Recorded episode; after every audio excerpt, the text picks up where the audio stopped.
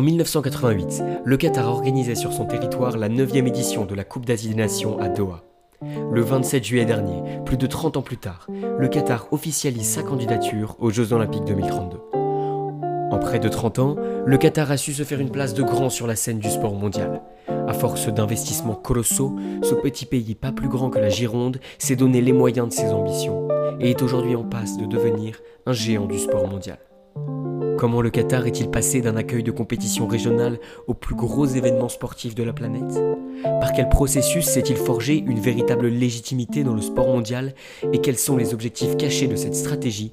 Vous écoutez Gamma Nouvelle, je m'appelle Lucas Bezem et on va vous répondre. Avant toute chose, il faut savoir qu'en 2020, la production de richesse du Qatar repose encore à 50% sur les exportations de gaz naturel. Le risque pour le Qatar, c'est de tomber dans le syndrome de la dépendance, de ne pas réussir à diversifier son économie et donc d'être extrêmement vulnérable face aux crises qui pourraient secouer le secteur du gaz dans le monde. Ainsi, les investissements du Qatar dans le sport font en fait partie d'un plan bien plus large lancé en 2008 par le Qatar et dont le but est de préparer l'après-pétrole. Ce plan, il s'appelle Qatar National Vision 2030 et il concerne toute la société qatari il est à la fois une stratégie de diversification de l'économie, une vision socioculturelle et une échéance pour un Qatar idéal en 2030. Un Qatar au premier plan de la scène internationale. D'ailleurs, les Jeux olympiques de 2032 coïncident parfaitement avec l'échéance de ce plan et devraient donner à ce nouveau Qatar la visibilité à laquelle il aspire. En effet, le sport est un formidable outil de soft power. Accueillir des compétitions sportives permet de donner une énorme mise en avant de votre pays. Mais le sport, c'est aussi une formidable manne économique. Regardez seulement les salaires des joueurs de foot. Enfin, le sport, c'est avant tout une compétition, et que ce soit sur le terrain ou dans les gradins, le Qatar a prévu d'en sortir victorieux. Cette stratégie du Qatar, elle peut se résumer en trois points. L'accueil, l'investissement et la diffusion. Le Qatar a compris l'intérêt de l'accueil depuis longtemps. En 1993, le tournoi ATP 250 de Doha a lieu pour la première fois. En 2002, le Tour cycliste du Qatar est créé. En 2006, deux stades de 20 000 places sont construits pour accueillir les Jeux asiatiques. L'accueil, c'est l'occasion de montrer sa puissance financière et d'attirer l'attention sur le pays. Le deuxième point, c'est l'investissement. L'investissement, c'est le rachat et le sponsoring de clubs à grande visibilité et à fort potentiel économique. À titre d'exemple, on ne peut passer à côté du PSG. En 2011, la société Qatar Sport Investment, QSI, rachète 70% des parts du club parisien. Cette société est la filiale directe du fonds d'investissement de l'Émirat du Qatar, le QIA, Qatar Investment Authority. Un investissement dès lors fatalement politique.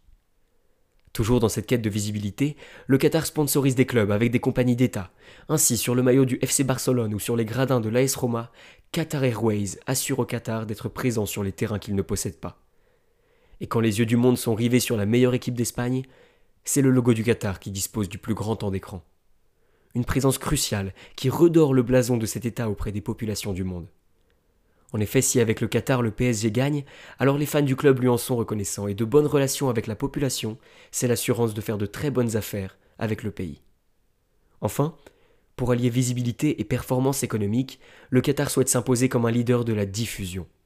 Sa chaîne, Bein Sport, a d'ailleurs les droits de plus d'une compétition sportive grand public.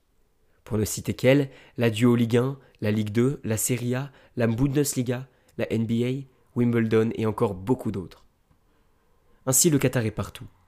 Aujourd'hui, il semble tout à fait possible d'envisager un match amical organisé à Doha entre le PSG possédé par QSI et l'AS Roma sponsorisé par Qatar Airways, le tout diffusé sur Bein Sport. Mais si nous prenons un peu de recul, il semble manquer quelque chose. Que serait le sacre du Qatar dans le domaine du sport sans ce qui fait l'essence même de la compétition sportive, la performance?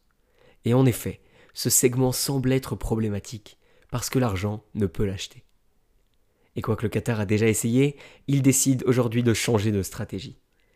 Alors l'objectif du Qatar, c'est d'ici 2032 de former sa jeunesse pour faire de sa politique démarrée en 1988 un succès total. La stratégie s'inscrit dans un double rôle. Promouvoir le sport auprès de la jeunesse qatari et former d'ici 2030 des athlètes qui rapporteront au Qatar les médailles qui viendront couronner 30 ans de stratégie d'investissement dans le sport. C'était Lucas Bezem. Merci de m'avoir écouté pour Gamma Nouvelle.